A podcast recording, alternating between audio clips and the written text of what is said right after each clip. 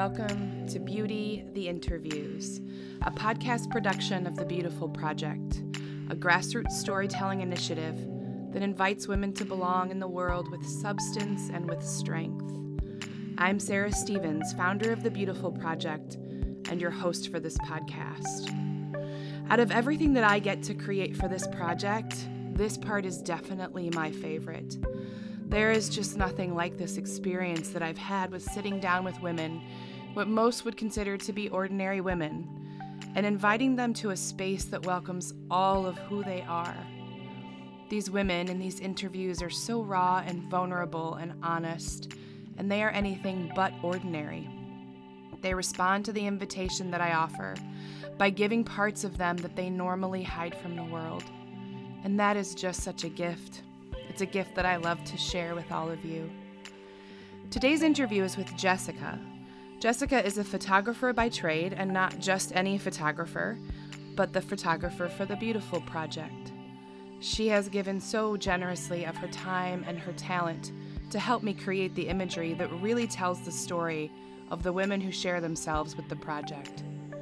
She's also a cancer survivor a mama to a little man named Charlie, and is nearing the end of her pregnancy with her second child.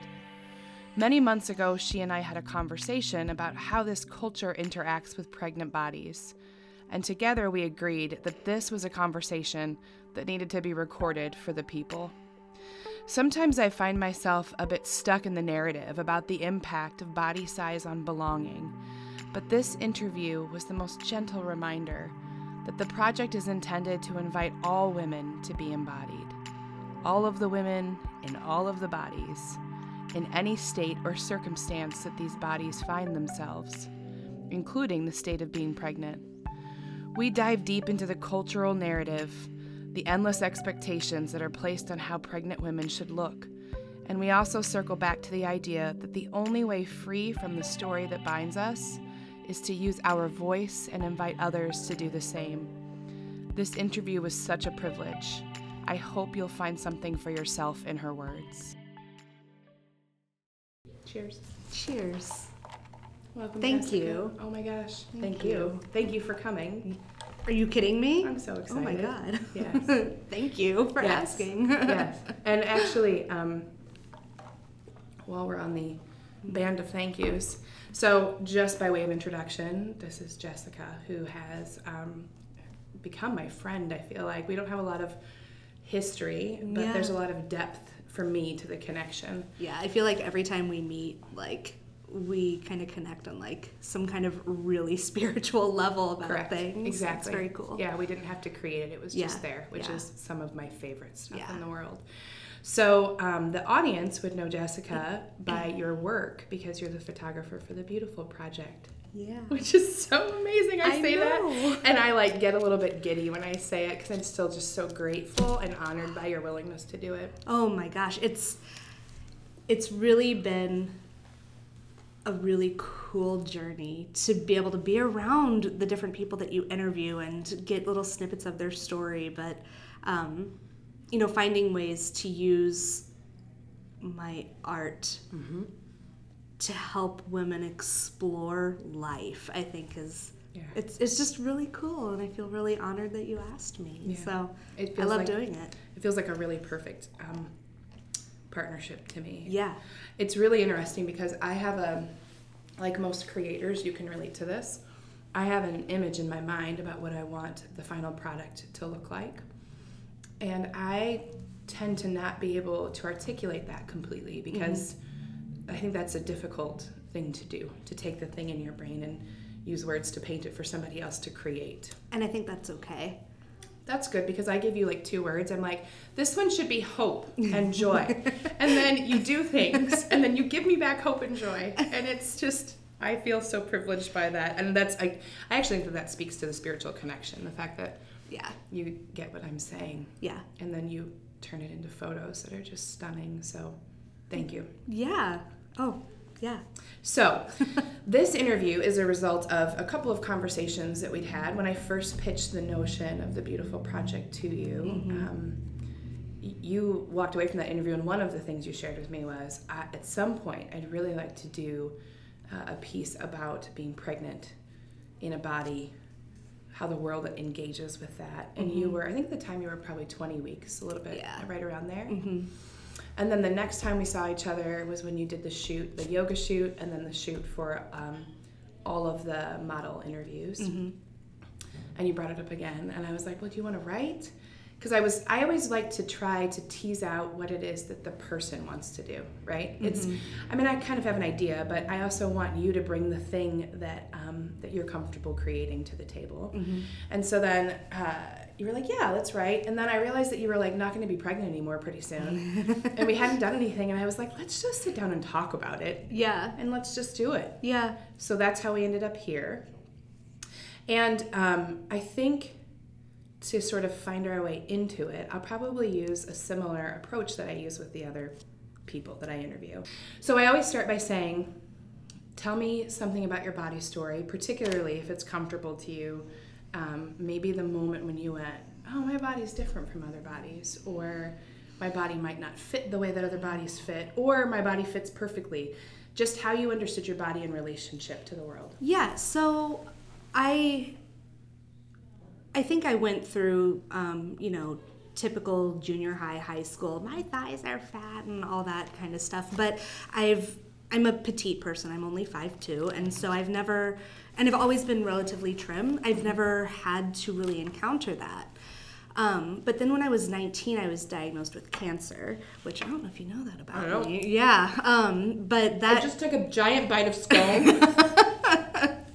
and you go, I was diagnosed with cancer when I was 19. And I'm so simultaneously like excited about this turn that I didn't know. Anyway, go. like like for me it's just kind of you know it's 12 years ago and so it's not like a big deal anymore you know but um i think that was a huge turning point for me and my body. Um there were a lot of ways that i felt like my body betrayed me and um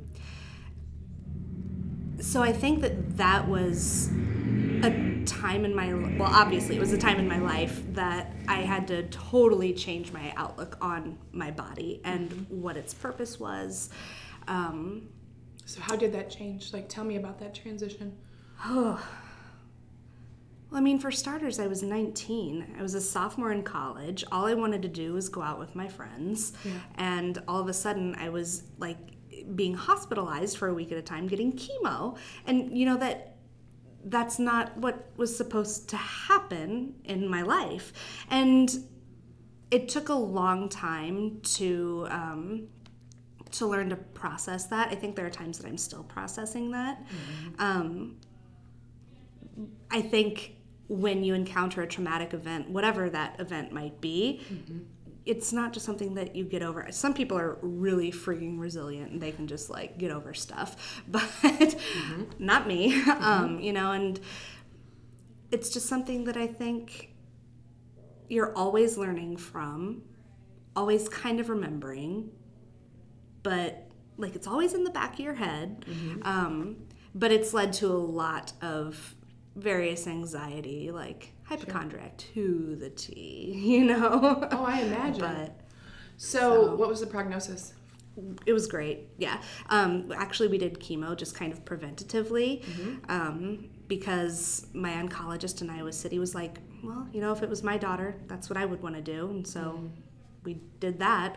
And everything has been 100% A OK since then. Um, so there are times that I feel like, why would I even complain when some people, their prognosis from day one is terrible? And it's almost like that sense of survivor guilt, you know? Yeah, totally. Um, but something that I've also learned is that everyone's um, anxieties and worries and concerns are relative. And, um, you know, just because my prognosis and your prognosis were very different doesn't mean that we were, both weren't still affected. And you still have to process that. Yeah. and trying to write it off like it's no big deal is Not not, beneficial to either one of you you know? Right, and it's not that doesn't process it. It Right. just it actually just um, dismisses it and Yep, minimizes exactly it. Exactly. Yep Yeah. Because real is real. mm-hmm. It's not it's real to you, that's all the more that it needs to be. Exactly. Right? Yep. And you know, I think culturally um, that cancer is something that even if you have a great prognosis, cancer conjures imagery Oh, yeah. instantly, and um, and I think there probably isn't a disease that's more likely to trigger our um, fear of death or facing our mortality Yes. in one instant. and being faced with your own mortality when you're 19, that's that's a trip. So How does know. uh, do you just speculate, or maybe you know exactly how that changes? How did that change your sense of being present to your life? It's very difficult because I'm always thinking in the future. What if? What if? What if? And so something that I'm always, always struggling with is staying present. Um, you know, they say that depressed brains live in the past, anxious brains live in the future. And um, I mean, I am always thinking, what if? I mean, my husband, my son, what if, what if? Um, my own body, what if? And the what ifs will just kind of drive you absolutely crazy. So it's hard. Yeah, I bet it is. Yeah. The thing you were talking about too about processing it, I would assume. Sorry, I'm eating while I'm talking to you, but I'm very hungry, and I believe in eating Eat. when I'm hungry. Yes. Yeah. Um, so I would assume that there was a tremendous amount of grief. hmm I think this would be the case. So I think about the ways that I've interpreted my body betraying me. Uh, different from your, you know, your circumstance that led you to that conclusion. But I had to, I'm still probably processing through some grieving of the reality that um, that isn't really what happened. It wasn't an actual betrayal, you know, Mhm. that there are um, other factors that influenced that. So when you were talking about the processing and how some people seem to process it quickly, just something that occurred to me, I was like, well, I wonder though if that's similar to the grieving process, that, and especially because it's this, um, because cancer is so linked to that mortality piece, that instead of actually grieving it or moving through it, you kind of go, oh, I survived. I'm gonna move past it. Yeah. You know? Yeah, I think I think my grieving has come up in other ways um, through kind of PTSD style or um, like kind of experiences and relating back. Um, but I think mostly what I've had to process is just fear. Lots Fear. of fear. Yeah. Yeah. And it's exhausting because, you know, it, it never fully goes away. And now that I have more to worry about, Right. like Babies. a baby and another one on the way, Yeah. you know, it's kind of always present in my life. Mm-hmm. Um, but grieving happens in different ways, I think. Mm-hmm. Like, my first birth, I had a lot of grieving from that. It was a pretty traumatic labor and delivery. Mm-hmm. And, like, I mean, if you look at the checklist of what creates a, um, a traumatic labor and delivery, I hit all of them except for the fact that my son was born healthy and thriving. Um, Wow. and yeah, I mean, it, it was a it was a pretty traumatic event. Um, and anyone that knows me knows because I talk about it a lot. um, but grieving in that sense that I felt like my body had betrayed me again, that was a pretty major event. Um, and people telling me, you know, your body didn't betray you. You, your body knew what to do. I'm like, no, It no, didn't. it didn't. That's the problem. Um, so that's something that I think I'm finally I've come to terms with as I'm getting ready to have another baby. So How do you come to terms with that? I'm curious, actually.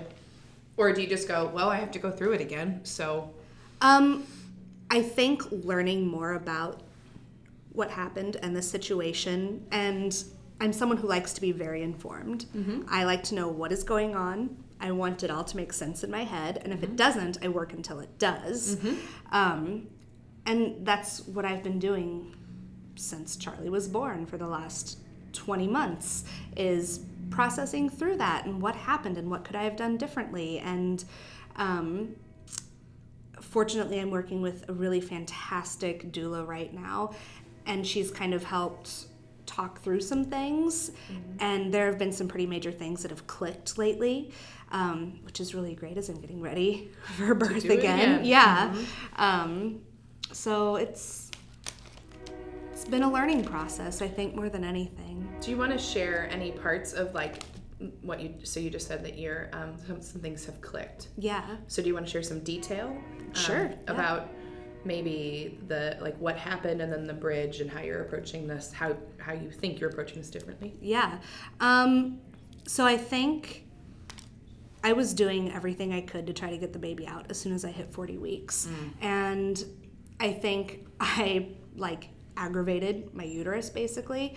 And so I went in um, and the midwife thought that my water had broke and she sent me right to the ER. I wasn't in labor at all. Um, I don't think. That's one of the things that's clicked. I don't think I was ever actually in labor. I don't think my water had broken because they tried two other times in the hospital to break my water. Okay. Um, and then, you know, blah, blah, blah, everything that happened. Charlie ended up being occiput transverse. So he wasn't descending. For all intents and purposes, he was stuck. And that is something that no one made me aware of while I was in labor, including my doula at the time. Um, which has been really frustrating to look back on. Um, because at our first meeting my current doula was like well did you try this side laying position and did you try this and this? And i was like no. Right. and she was like your doula didn't instruct you to do that? I was like no. No no one told me to do anything. I just thought you know i'm laying here in this terrible pain and this is the worst thing i've ever experienced um, And when you have nothing to compare it to, how would you know? Right, right. You would have no idea. Oh, I mean, I had my own thoughts of like, this is going to be a perfect eight to 10 hour labor, and I'll push for like three pushes. Because you're a super informed person, so you were like hyper informed about how Yes. this would go. Oh, for sure. Totally 100%. Yeah. Okay. And so, like, I just knew. And, you know, I had my oils and I had my doula and my midwife and my very supportive husband. And we were all going to work together to birth this baby and support me and the baby. And that Sounds like went like the perfect hippie birth, right? right? Yeah, Yeah. I, I thought so. I Yeah. mean, the only thing that would make it better is if I, you know, gave birth at home, which Mm-hmm. for me just isn't a thing um, that I'm gonna do. But you know, that all just like went to shit real quick. Uh-huh. Sounds like it did. Oh yeah. Um, so this time around, I have no real expectations of birth. um, because I'm afraid that if I go back to my like my hippie birthing story ideal, it's gonna you know, just go to shit again. You know what's ironic? I will not be completely shocked if you tell a follow up story and you're like, it was the perfect hippie birth. Oh God. I because, hope so. Because you're not setting the expectation, you know? I know. think sometimes those are so crippling to us. Often.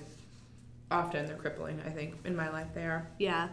Um, so you were ready. I mean, uh, well, this actually starts to play in some of the conversation about pregnant bodies and the um, the sort of the old trope that women are supposed to love being pregnant and glow and can't wait and blah blah Yeah, words yeah. and words Yeah. more words. So many words around this. Right. Um, and I think that much like most of the uh, boxes that are available for women to fit into, um, they're usually intended to keep us pretty and quiet and um, serve our purpose. Oh, yeah. Right? Oh, for sure. And part of our biological purpose is to bear children. I mean, Mm-hmm. we are biologically wired to do that. Of course. And so, since we are made that way, why wouldn't it just be glorious, you know? Mm-hmm. So, um, I'm interested in, uh, let's start actually with Charlie's pregnancy, because you referenced I was trying to do everything I could to get this baby out. Yeah. Like, let's be done. Yeah. And I was, with the, my first child, I actually, what am I talking about? All three kids, I was the same way. I was like, I'm, I can't breathe Uh huh. or sleep Uh huh. or eat without heartburn Uh huh. none of this is pleasant anymore. Yeah. anymore. I really need something to happen. So we too tried all the things. Uh-huh. Um, so I'm curious about your first, your your experience of pregnancy the first time. Yeah. You Want to talk to me about that? Yeah. Well, I think I should preface what I'm going to say by the fact that I do think a woman's body, its ability to grow a human, mm-hmm. it's magic. Mm-hmm. To grow a human and another organ and then birth that baby, mm-hmm. it is magic. It's nothing else. Um, and I think I feel lucky that I do get to experience that. That being said, it's a miserable experience growing a baby. It's very difficult on your body.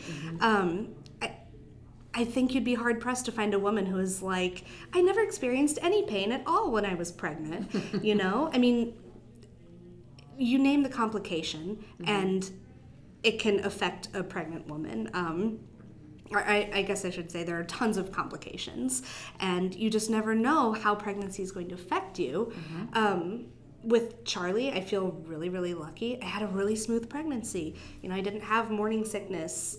I was uncomfortable definitely towards the end and ready to be done. Um, but um, kind of lost my train of thought. That's okay. We are talking about the first pregnancy, and Yeah. you were ready to be done. Yeah. But it wasn't like. Um, I know that when you and I have talked recently, you've had. I feel like you've had a lot of sort of like stronger reactions to. Um, maybe not so much. Actually, no, a little bit to the physical experience of being pregnant this Yeah. time, and then and then also to the um, experience of the way the world relates with your pregnant Yeah. body, right? Go ahead. yes. Were you gonna say something? Okay. You got it. So, yeah. Okay. Well, I mean, like I said, I'm 5'2. There's nowhere for the baby to go but out. Right. So when I was 20 weeks, I looked easily 30, you know, and um, with Charlie and then with this baby also, the comments of, Are you sure there's just one in there? And you look like you're going to pop. Oh, when you do, oh, you're not going to make it that long. Um, stuff like that is, I've learned that it's just really, really annoying to deal with all of that.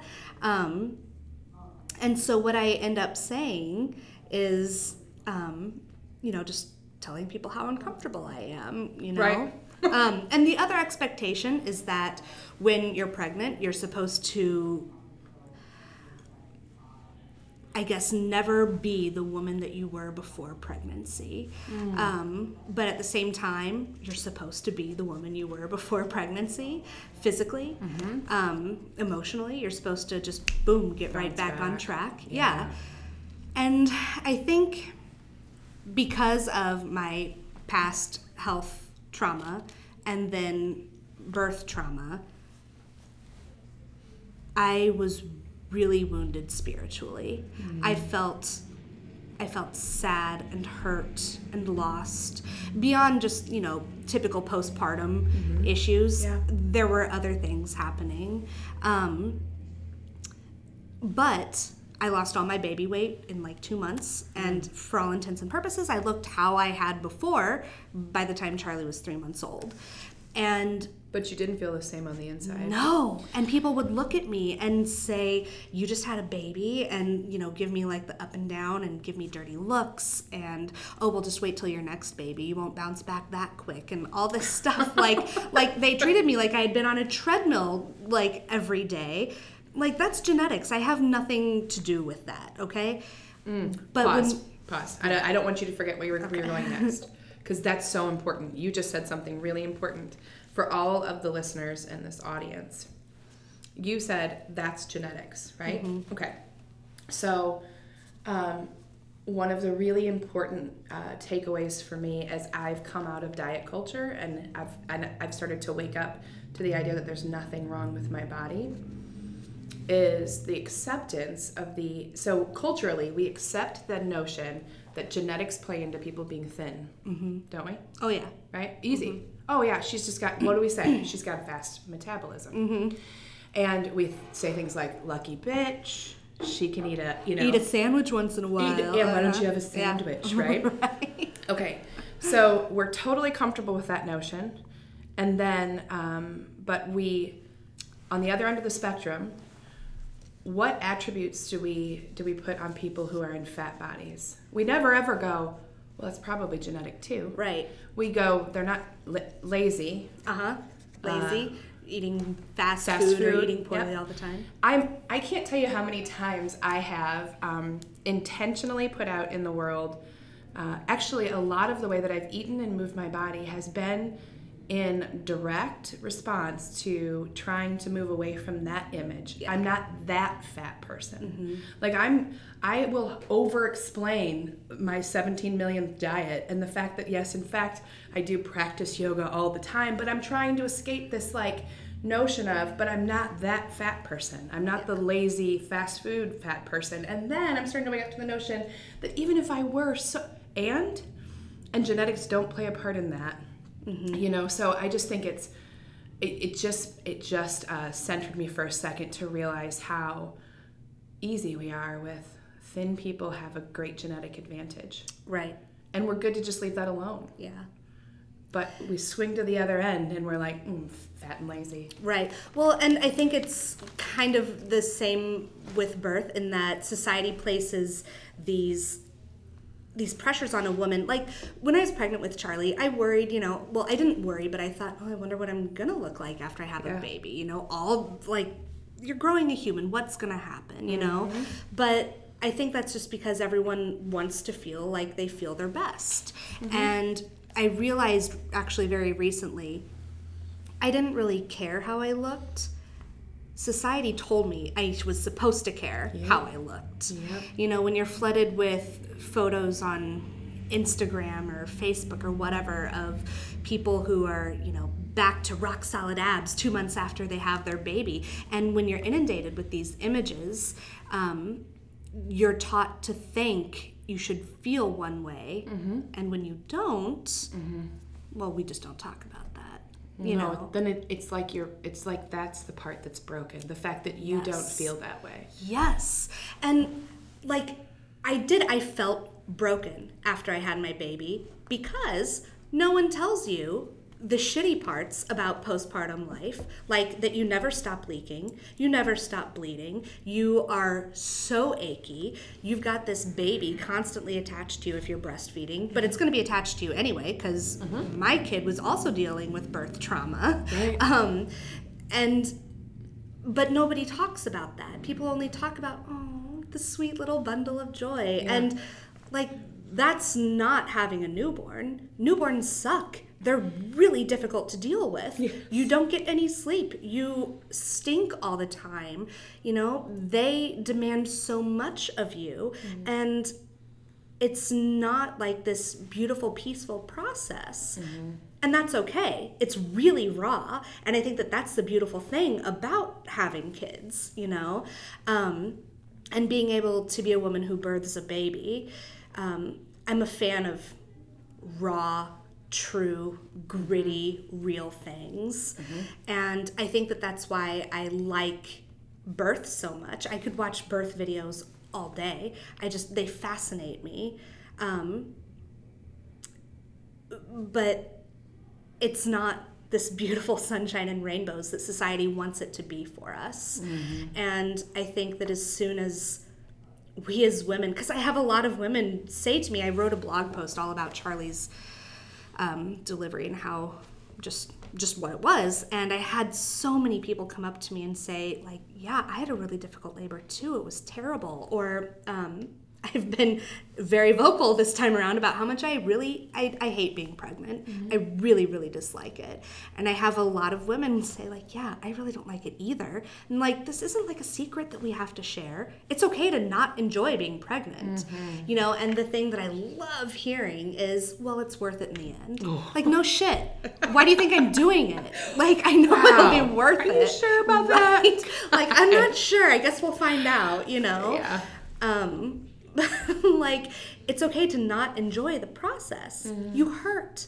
It doesn't feel good. The after process hurts. It doesn't feel good. Um and i think it's okay to connect with that a little bit and not make it something that we run and hide in the shadows and talk secretly about. It's you you uh, you hit on something really uh, true. Another really true thing. You have all this truth that you keep talking, and I keep making notes because they're like Sorry. seven. No, I feel like I'm want you. everywhere. No, I want you to keep talking. There are so many things that I wish that we had like a whole nother hour to expound on. Things like being hurt spiritually and the connection between spirit and body that you Yeah. that you're clearly experiencing. I mean, Yeah. the way that you um, talk about it, but.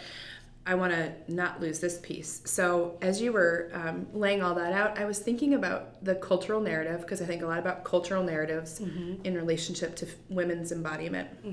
And the narrative around birth, um, you know, we actually sort of see it played out, I think, too, in all of the narratives around breastfeeding. So, but let me play with this for just a second and you tell me if it's broken because I haven't been uh, pregnant for a long time. So I'm not really connected to that part of my story right this second. But um, I have this, this obsession with the ways that um, the cultural narrative is intended to distract us from uh, real, raw, rooted, gritty truth. Yeah. It's like it wants us to sit still and look pretty, mm-hmm. okay? And I don't think it's just true in relationship to our body size. Yeah. And so your the the cultural narrative on the being pregnant part is like supposed to be glowy. You know, you glow like a pregnant woman should glow. You look at how glowing you are. Mm-hmm. That used to actually make me want to throat punch somebody Yeah, because I'm I'm like, like, I'm I just threw up that sweat. Right. I'm glistening because I vomited. I'm gonna be like, I'm wearing really good highlighter, okay? Yeah, I'm not glowing, Right. you asshole. Right. Yeah. Um, anyway, glowing, you know, and um, look at her cute baby bump. You Mm-hmm. know, we've so we've made it this like weird, almost princess-like storyline, and and then, but That makes me so uncomfortable also. Does it? Because so many people comment on my belly. So many people. oh, I'm sure. Not only like how big I am and oh when are you due, but oh it's such a cute bump. Oh it's it, you know you don't even look pregnant from behind or um, have you gained any weight? Like like what Whose business is that? Right? Like what what are you people talking about when you comment? And it makes me so uncomfortable.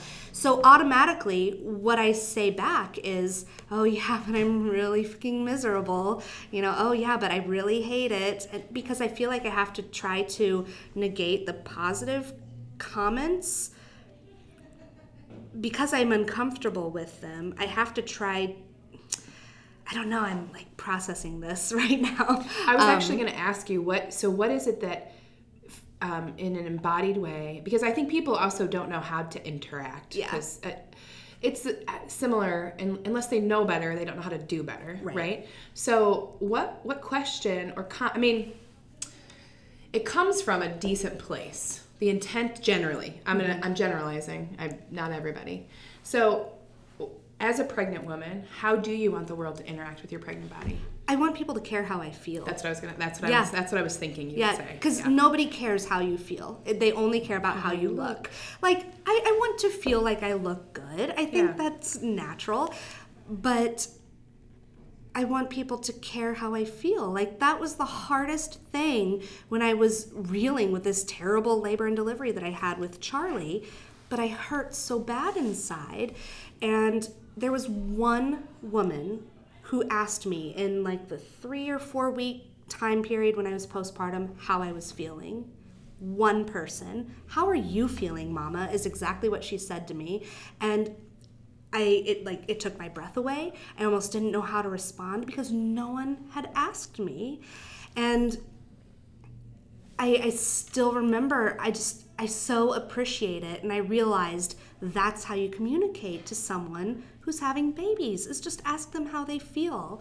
Um, that's the very first thing I ask because I do a lot of newborn photography, which I love, by the way. I Mm-hmm. Oh, I know you do. newborns are really cute and they're squishy and adorable. Living with one is another story.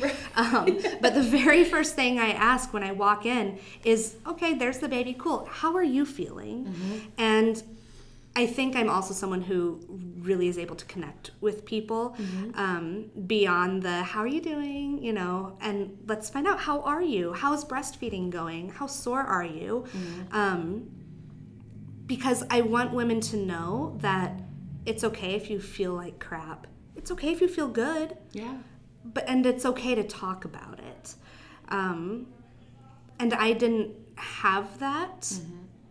But I know the impact that one person made. Mm-hmm. And so that's something that I try to carry with me when I'm talking to pregnant or postpartum women. Um, Do you think that every woman probably would prefer um, that people cared about how they felt as opposed? Because that's the dominant narrative. Yeah, exactly. I think society teaches us that we don't feel, we look. And so you want to look good and you want to look like, you know, the perfect little basketball shaped bump. And after that, you want to look like you did before. And because the way we feel can be ugly. And as women, we're not allowed to be ugly. Mm-hmm. Oh, so you know, like we're, we're not allowed to deal with the ugly parts of postpartum. Um, and that's really hard and i'm kind of to the point in my life where i'm like you want to know how ugly birth is you like do you want to talk about it Yeah.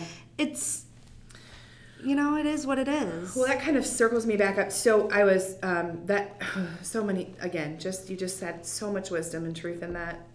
Man, you're just blowing me away right now. But i'm fired up I'm I love you. it. I love, love, love every second of this. well So, i'm also really passionate about birth i Yeah. kind of mentioned that i just i think it's really cool It is. and it's worth talking about and getting fired up about So I once heard this uh, podcast with a mortician. Okay, okay, I'm going somewhere here, um, where he talked about the, one of the problems with our um, culture is that we have sterilized death. We don't we don't get close to death, and he talked about how he. Um, that's his whole world is to get close to it and watch it. And he said it's actually extraordinarily he used words like gritty and raw and mm-hmm. beautiful. But we're we've sterilized we put it away and so nobody's looking at it. And we pretty up the before and we definitely pretty up the after right? Because we do mm-hmm. things to the body to make it look like it used to look so I was thinking about how the birth experience is similar in that we um, have a narrative around the pregnancy part, glowing and bump and oh so cute and can't even tell from behind that you're pregnant. All the things that dictate a, a culturally normative pregnancy. And we also are bound by the expectation that on the other side we have a soft, squishy newborn who, of course, smells great and is wonderful and all the it's all beautiful. Mm-hmm. But we rob people of the central experience of giving birth yes because we don't get close to it. I mean, there are birth videos, but we sterilize a lot of things because we're still so super puritanical, which is just so insane. like men are taught to be up by the head Yeah. and like you don't want to see what's going on down there. Yeah. Like, well, you were there when like you made the- it. Yeah. Like so right. right. Yeah. Um, and I think that's something, man. I, it would be interesting to talk to a man about birth and what they feel like they're taught. Um, Oh yeah, they have a role to play too in the narrative. yeah, for yeah, and it's to be up by the head and good job, honey, you're doing great. And instead of like really encouraging her and telling her what a champion she is, freaking warrior. Yeah. right? Yeah. Um, I think if we connected more to the central part of the story, actually, if we connected more to the misery through the entire story, but I think part of the way that we get there is by connecting to the raw. I mean, your body will not come closer to dying than it does when you give birth. Oh Biologically, this is true by from from an energetic perspective. Uh-huh. So it will never come that close to dying without dying. Okay, so that is a human, dirty, bloody, gory process. Yeah. And we've sterilized it, you know, because that's what we do when we Yep. when we're uncomfortable with things. Yep. And so I think if we got more grounded in that gory, bloody, rooted, earthy warrior thing that happens, we'd get a hell of a lot more comfortable with the misery on both sides of the experience Yeah. too. yeah. I love that um, you love birth videos, and I think that the fact I think you're trying to ground to the realness of the whole thing. Yes. Yeah. I think that's what you're trying to say to to other people. Like, let's ground to the real thing that's happening. Here. Yeah. Um, and I, I think let's appreciate what is happening when you see this baby being born and the different ways women are able to birth their babies and the different environments and situations. Um, because it, it is hard. There's a reason people talk about birth being difficult. It's hard, it's long, it is a labor, but in a way, it's a labor of love because you are getting ready to birth this human. And God, that's just so powerful. It is so cool. It is. Um, but let's not negate what it is, you know? My um, my best experience, not best, that's the wrong word. Um, the most fruitful experiences in my life have been the ones where I'm present to the suffering and to the joy. Yeah. You know, uh, where I haven't whitewashed the thing, where I haven't made it look better than it was. Um, where my my suffering is where I'm wearing it on the outside of me, and Yeah. then uh, it heals.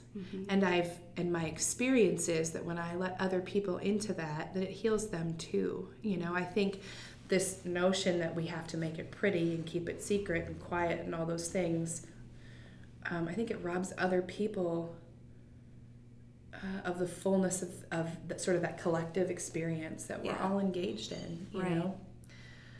Wow.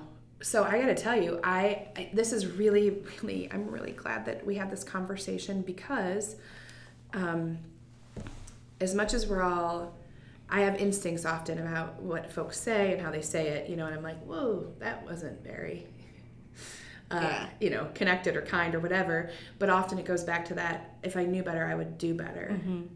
And um, this has been eye opening for me, even to just uh, we're all swimming in the cultural narrative that you know in which we find ourselves situated. Yeah. And so um, I will never, ever probably comment on uh, a bump again. And it, but but seriously But though, some women appreciate that. yeah, that's fine. I know? But I really, but even the women who appreciate it, I still want that. I I still want for them to connect to the entire human experience Yes. and be given permission to not have to perform for me. Yes. Yeah. Right? oh my God. Yeah, that's perfect. Yeah. because uh, they have to they probably feel like they have to perform for everybody else you had that one woman who invited you into a space that was vulnerable Yeah. it made a significant impression on your psyche Huge. Yeah. Um, because the first thing anyone talks about is, oh, the baby, oh, the baby. And they completely forget what you've just gone through Yeah. for the, well, for the last like nine and a half months of making the baby. Let's not even talk about if you're someone who has struggled with infertility or loss and that process to getting the baby. How are you doing now? Right. You know? mm-hmm. Um, it, yeah. Hmm. I don't know. we have to make more space for each other to be real in that Yeah, I think it also affects negatively motherhood when like I I didn't blame my son for my labor and delivery. Um, I didn't blame him for the way I felt. Um, but there was so much healing happening and so much that you know I was trying to process through. If it hadn't been for breastfeeding, I don't know what kind of connection we would have made right right away because people there just wasn't that room, that safe space to talk about what had happened. Um, so, yeah. well without and without some space that's carved out you you you're right you're i mean all of the real raw emotion that you have has to go somewhere Yeah. and how could it not be on some level divisive to you and the tiny human who now needs all of you and you have nothing you walked out of that with very little to give in the first place Hmm. Yeah. so you have six weeks left Mm-hmm. Although I've decided to move my due date recently i from read this yeah, from the 25th of May to the 17th. Um, so I'm expecting him on the 17th now. excellent i love that are we manifesting I am. I think you like should. Like, I've had a talk, and so I think that's where we are. the 17th sounds like a great day to be born That's kind of what I thought. I So that's lovely yeah, Uh, what I, I don't want I I know that you gave this some thought coming into this conversation, and I let it kind of just move around organically. But I also don't want to leave out a major theme if there's something that you're like, she didn't let me talk about that. No, I I've honestly been trying to like mentally prepare for this Uh-huh. for a few weeks and try to figure out what I want to say that is you know, impactful and real and honest. But I think birth is so honest and you know, the business of growing babies and having babies, it it's real and I think just talking about what is real mm-hmm. leads to honest conversation, you know Totally. you know, I'm just one person. This is just what I think. But I think as long as we're just willing to support each other and really embrace our shared experience of being women, Yeah. I think we're on the right track. Me too. Um, Me too. like my pregnancy is not like me and random granny who comments on my stomach. That's not our shared experience. You know this is my pregnancy. Um, this is my body. This is my life and you don't need to comment on it. What we can comment on is our shared spirit yeah. is our shared ability um, as women, and that kind of goes on and on our abilities. Um, so just being mindful of what we say. I think also in this age of social media and everything is done by text and email. Um, we're we're forgetting how to communicate. I Totally. think, and I think that's a scary place to be um, because it just starts to disconnect us more and more and more. And what we need more than ever is connection, real, genuine, authentic connection. I can't say it any better than that. So, um, seriously, literally nothing I have to add is at all in addition. That is exactly the truth. So, thank you so much for your time and your Yeah. and your vulnerability and your truth and your story. Yeah. And bringing it to the beautiful project. And thank you for the four millionth time for the way that you capture the faces and the bodies of these women. It's my pleasure. I am so excited about what, what we're going to keep creating together. yeah. Oh, man, me too. Cool. Yeah. Thank you. Thank you.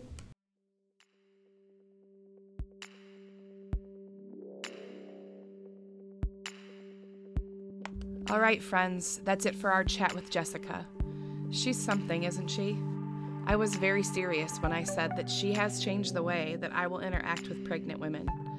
I've grown to adore the experience of having my own unintentional bias brought to light, and she helped to do that for me during our conversation.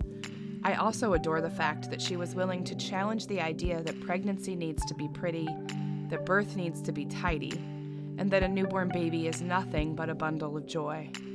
Honest voices are required for understanding and for connection, and her willingness to lend hers to this chorus of courage is exactly what we needed to make this song just a little more full of substance and strength.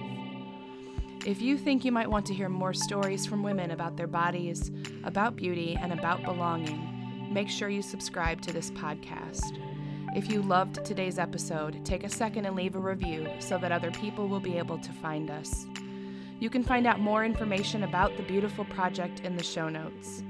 Thank you for joining us today and lending your voice to our chorus of courage as we work together to create a world where women belong with substance and with strength. I'll see you all soon.